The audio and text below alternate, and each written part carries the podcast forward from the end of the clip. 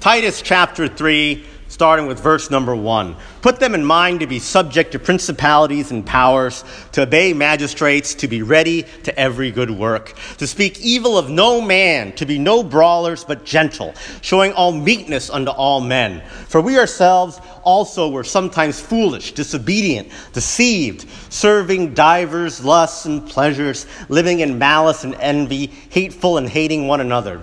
But after that, the kindness of love, our God, our Savior, toward men appeared. Not by works of righteousness which we have done, but according to his mercy he saved us, by washing of regeneration and renewing of the Holy Ghost, which he shed on us abundantly through Jesus Christ our Savior, that being justified by his grace, we should be made heirs according to the hope of eternal life.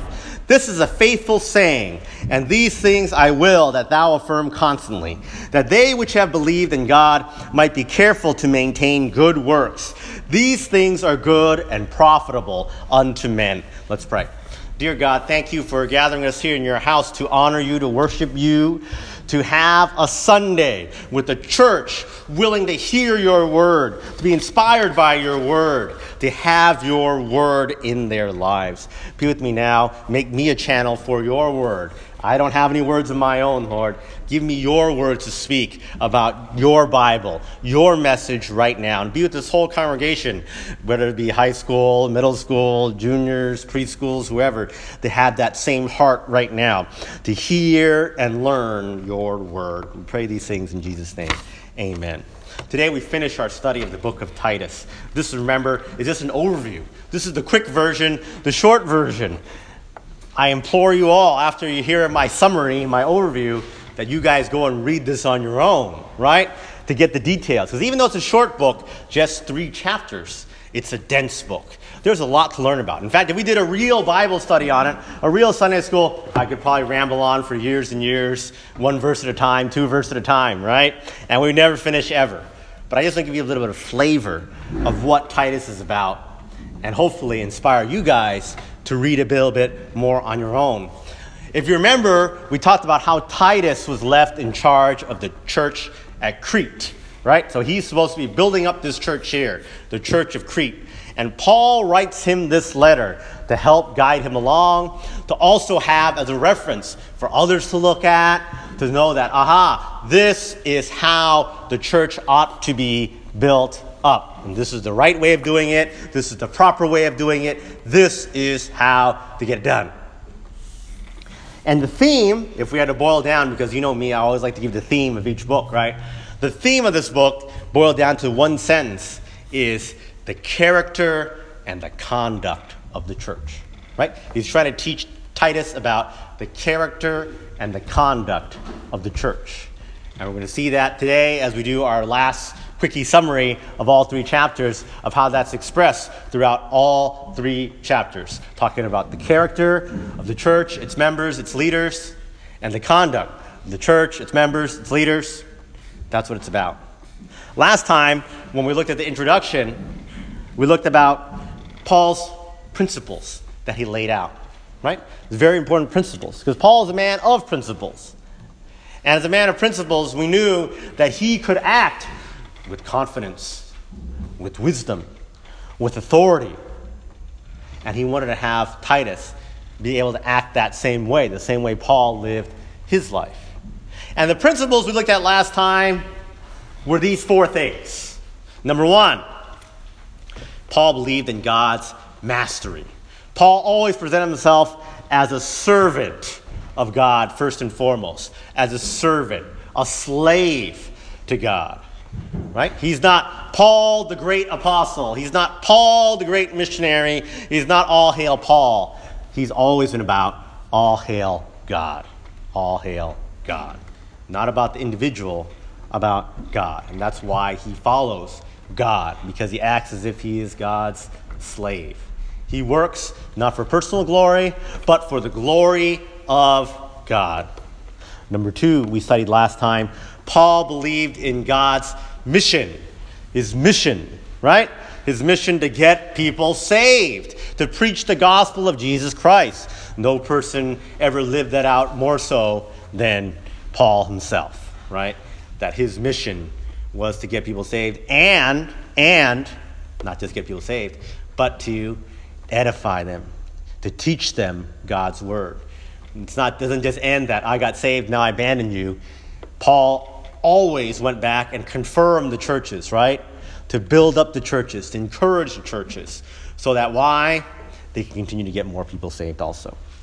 Number three point we studied last time Paul believed in God's methods. God's methods. And God made it very clear.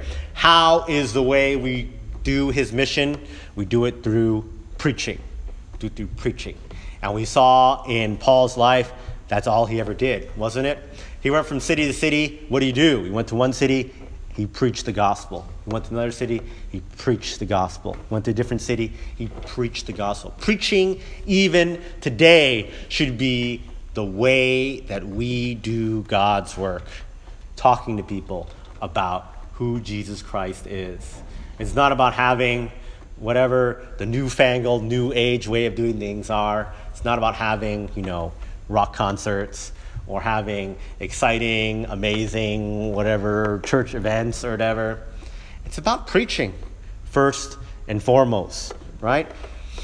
Today, sometimes people get sidetracked by these other things. No, no, no, no. The most important thing is stuff like what I mentioned earlier that we're going to pray for our math camp witnessers, stuff like that. That is preaching one on one, preaching the gospel to someone, telling them the way to get saved. It's true for all of us. You don't have to be a pastor to be a preacher, right?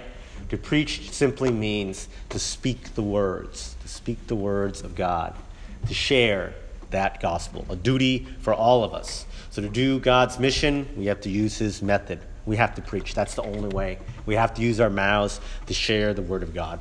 Finally, we looked at last time how Paul believed in God's men. And if you remember, I used men just because I wanted the four M's. Men really means humans, right? God believed, Paul believed in God's people.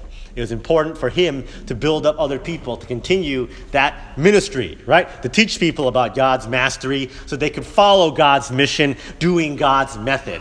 That's why he wrote these epistles. That's why he's encouraging Titus. And that's why we're looking at this stuff today. So, those are the principles.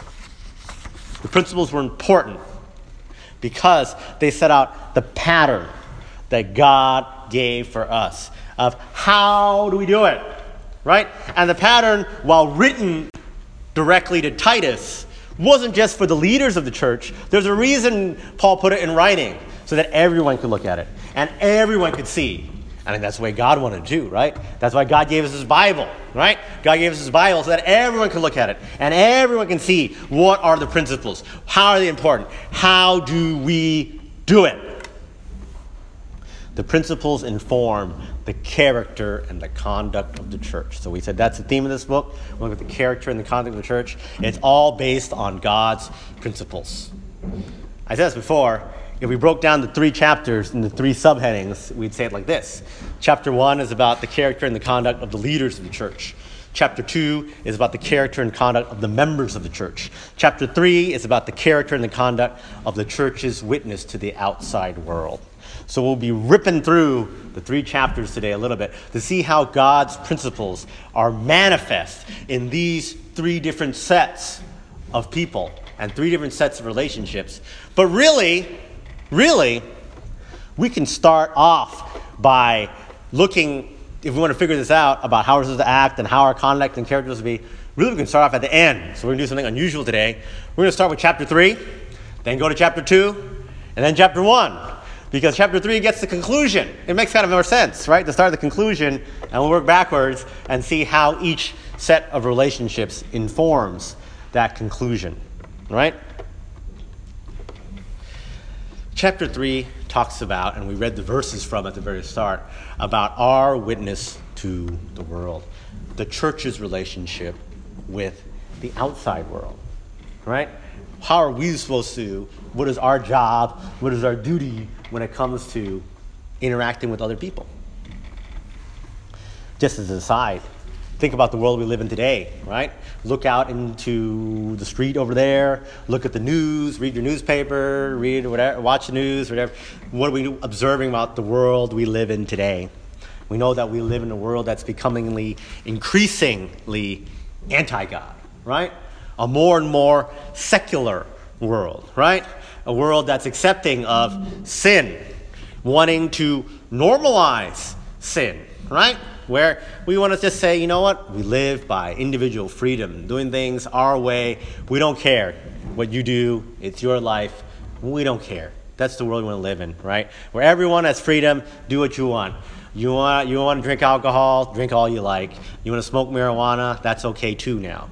You want to go marry whoever you want, I don't care. You go do it. You want to say that you're a man one day and a woman another day? That's fine. We're not going to get up in your business. That's the way of the world now. And all the polls and trends, we see it, right? We might not like it, but we see it. We see that's increasingly becoming the norm, right? The norm is moving away from God's morality, right?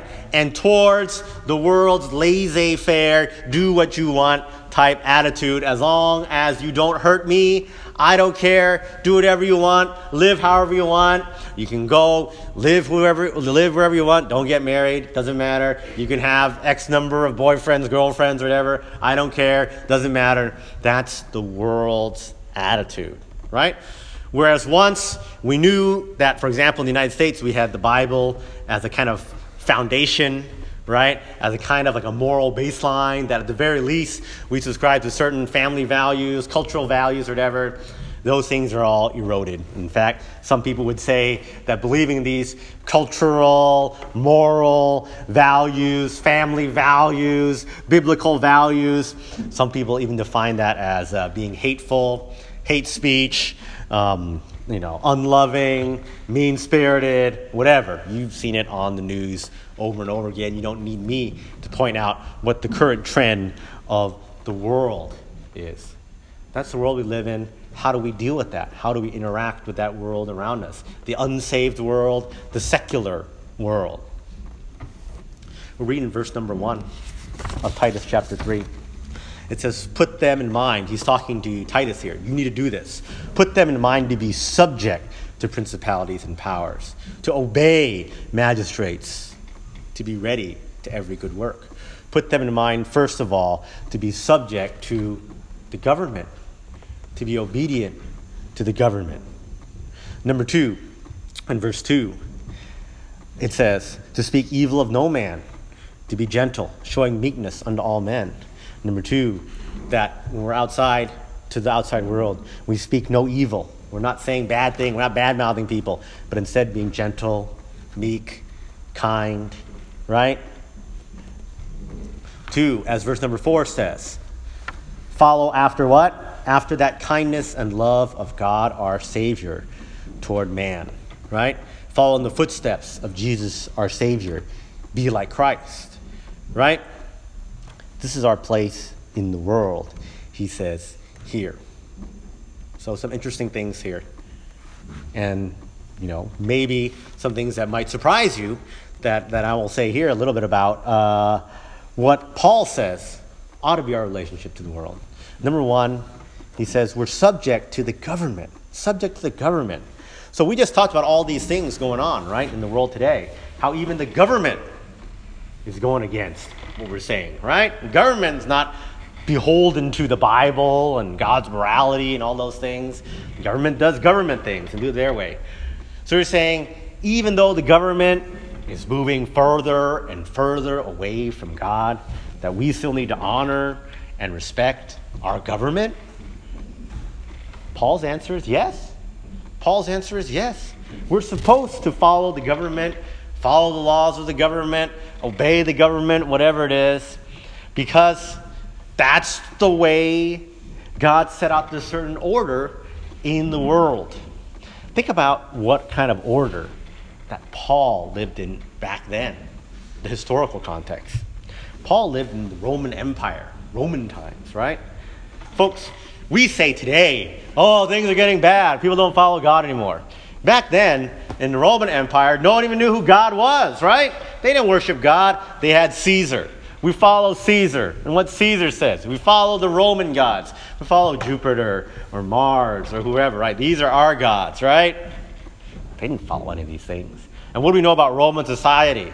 It was brutal, it was violent, it was immoral. They didn't have standards. Their standard was whatever the Caesar said, right? So they could do whatever they want. Their version of having fun was putting people into the lion pit and watching the lions rip them up and eat them, right? That's Romans. They had no morality of that of any kind of Bible sort, right? They didn't know what the Bible was. They never heard of any of God's word. He lived in that time. Definitely, definitely worse than ours. No one knew what the Bible was back then, only very few people. Against that backdrop, does Paul ever say, we need a revolution against the government? You read the whole. You guys have read the Bible. Is there any verse that says, "Let's go revolt against the government. Let's go and overthrow the government and put in our own government, one that believes in God. That'll create laws that believe in God. That will legislate out all this immoral stuff that the Romans doing, all their murdering, all their sexual immorality, all their lying, stealing, cheating, wars, all these other things." No. There's not one verse in the Bible that says that. Paul never writes, Oh, we got to fix this situation here. People are sinning too much. We need to go change the law, protest to Caesar, tell him to make it illegal to marry more than one wife, tell him to make it illegal to have premarital sex or whatever. Tell him it's illegal to uh, murder people and do all those other things, or whatever. Tell him to do all these other changes. Never. Never. Paul says instead, we're subject to the government. Whatever. Who cares? That's kind of his attitude. Who cares? Just obey whatever the rule is and get on with God's work. You're saying, even if the ruler is someone bad, a lot of people nowadays, people would say, Oh, I don't like Donald Trump. Do you still follow him? He's our president. People say he's a bad president or whatever. Yeah. Oh, I didn't like Obama. He was the president before, right? we were supposed to follow him? Yeah.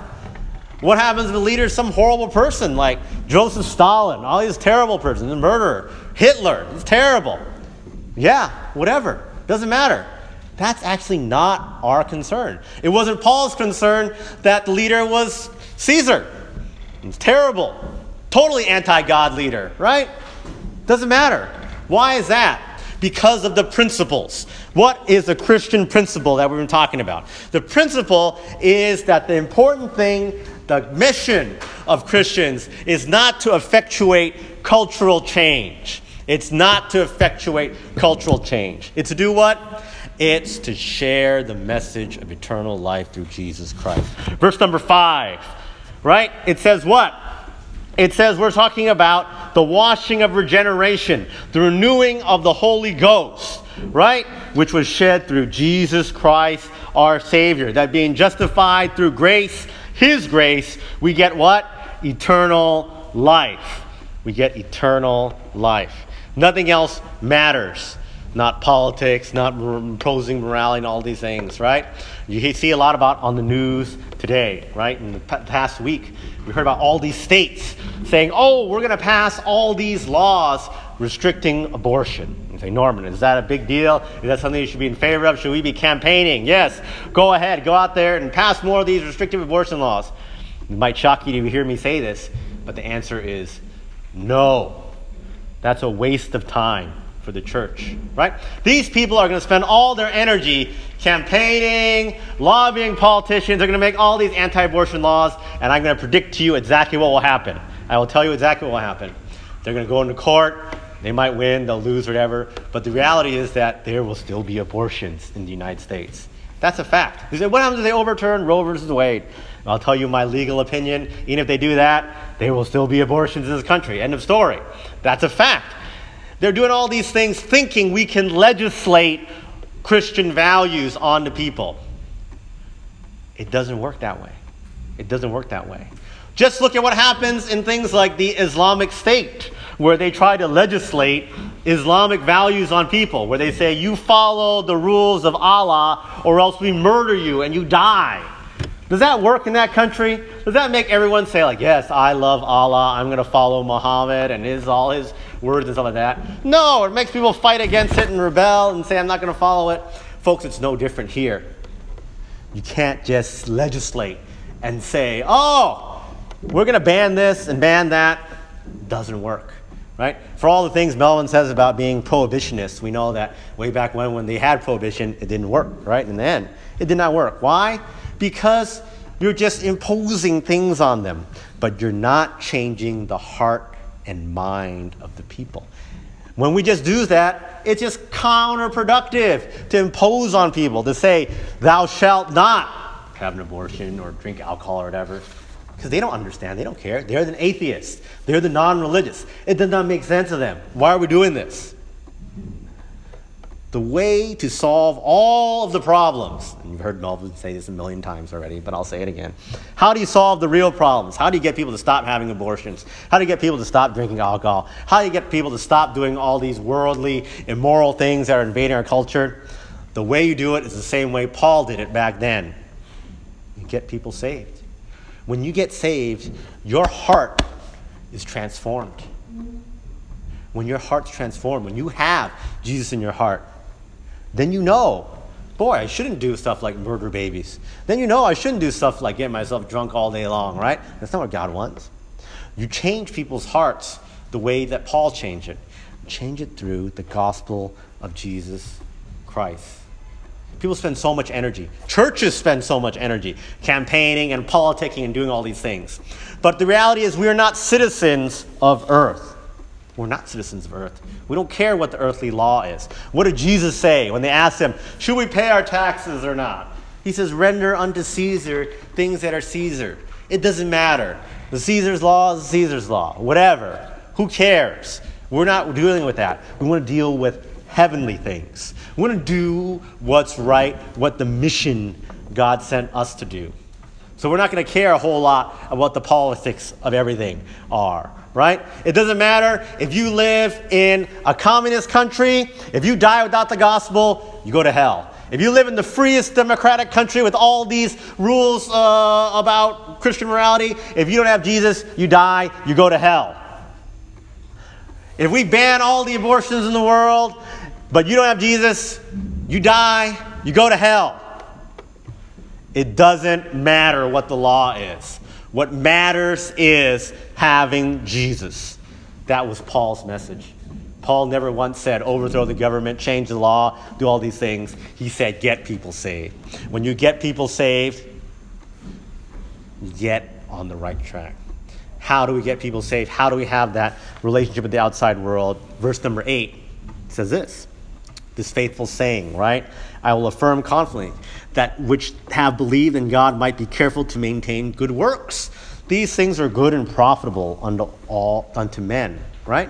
What's good and profitable? To maintain good works. As to us, to the outside world, it's our testimony that guides us, not our imposition. It's not us telling someone, don't do this. It's us showing people, this is how we do this. Our testimony is more powerful than any moralizing there is. Our testimony is a way that that gospel gets shared with other people, that people accept and see the power, the transformation of Jesus Christ. You know, when we today look at stuff and we want to see is something legit or not, right? We always want to see, like, well, look at the person. Let's look at the examples, right? If this doctor says, yes, I found out the way to cure cancer, you wouldn't just say, like, oh, I believe you now. You'd say, what? Show me the patient. Where's the patient that had cancer and now he does not have cancer? And then I'll believe you when I see the patient, right?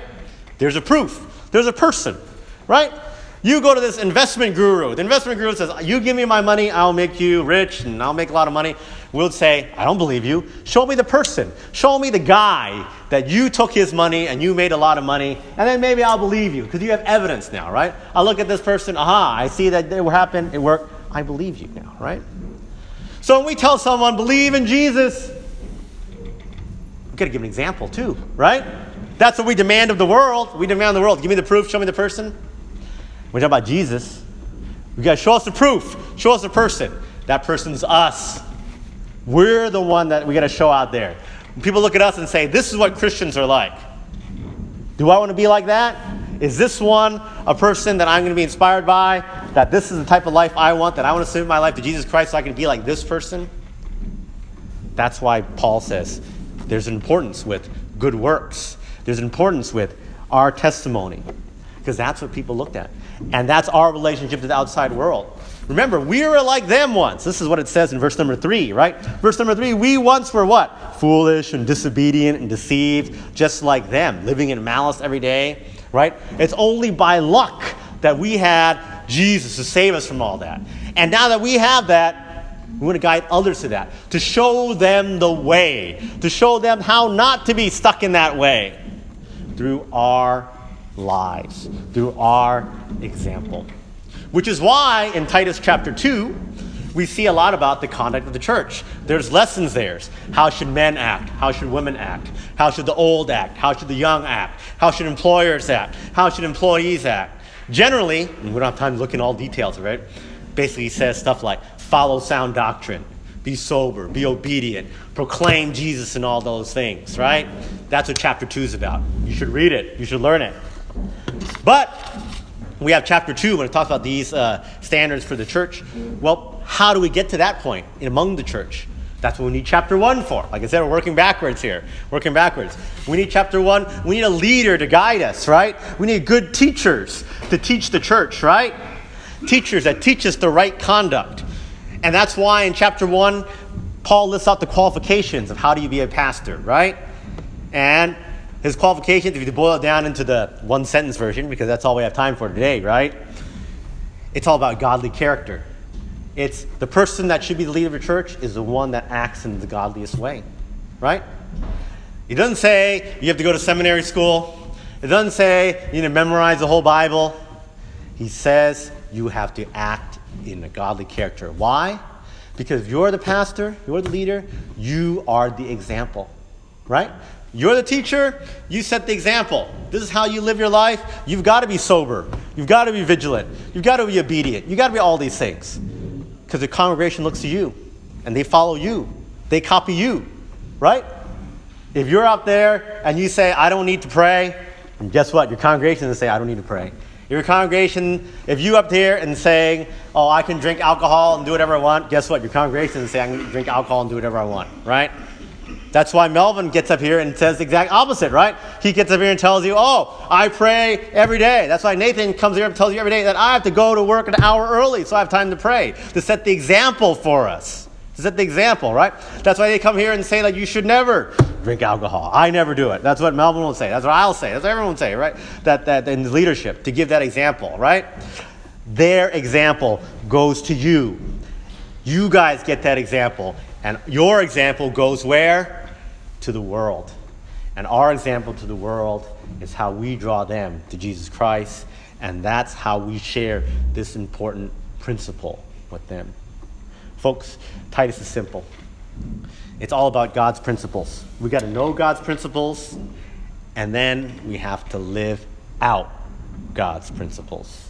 It says here in this quote here, the last quote here on my handout here, if you want to live in this world, doing the duty of life, knowing the blessings of it, doing your work heartily and yet not be absorbed by it, remember that the one power where you can so act that all shall be consecrated to Christ and be done for his sake. Consecrate yourself to Christ. Live for Christ. Be the example of Christ. Follow the principles of Christ. Let's pray. Dear God, thank you for the book of Titus. Hopefully, I've inspired some of the people here to read it and to learn the detailed uh, message that you've given here. It's so wonderful. There's so much to say. I wish we had more time, but we don't. I'm already way, way long over. But Lord, we thank you for it.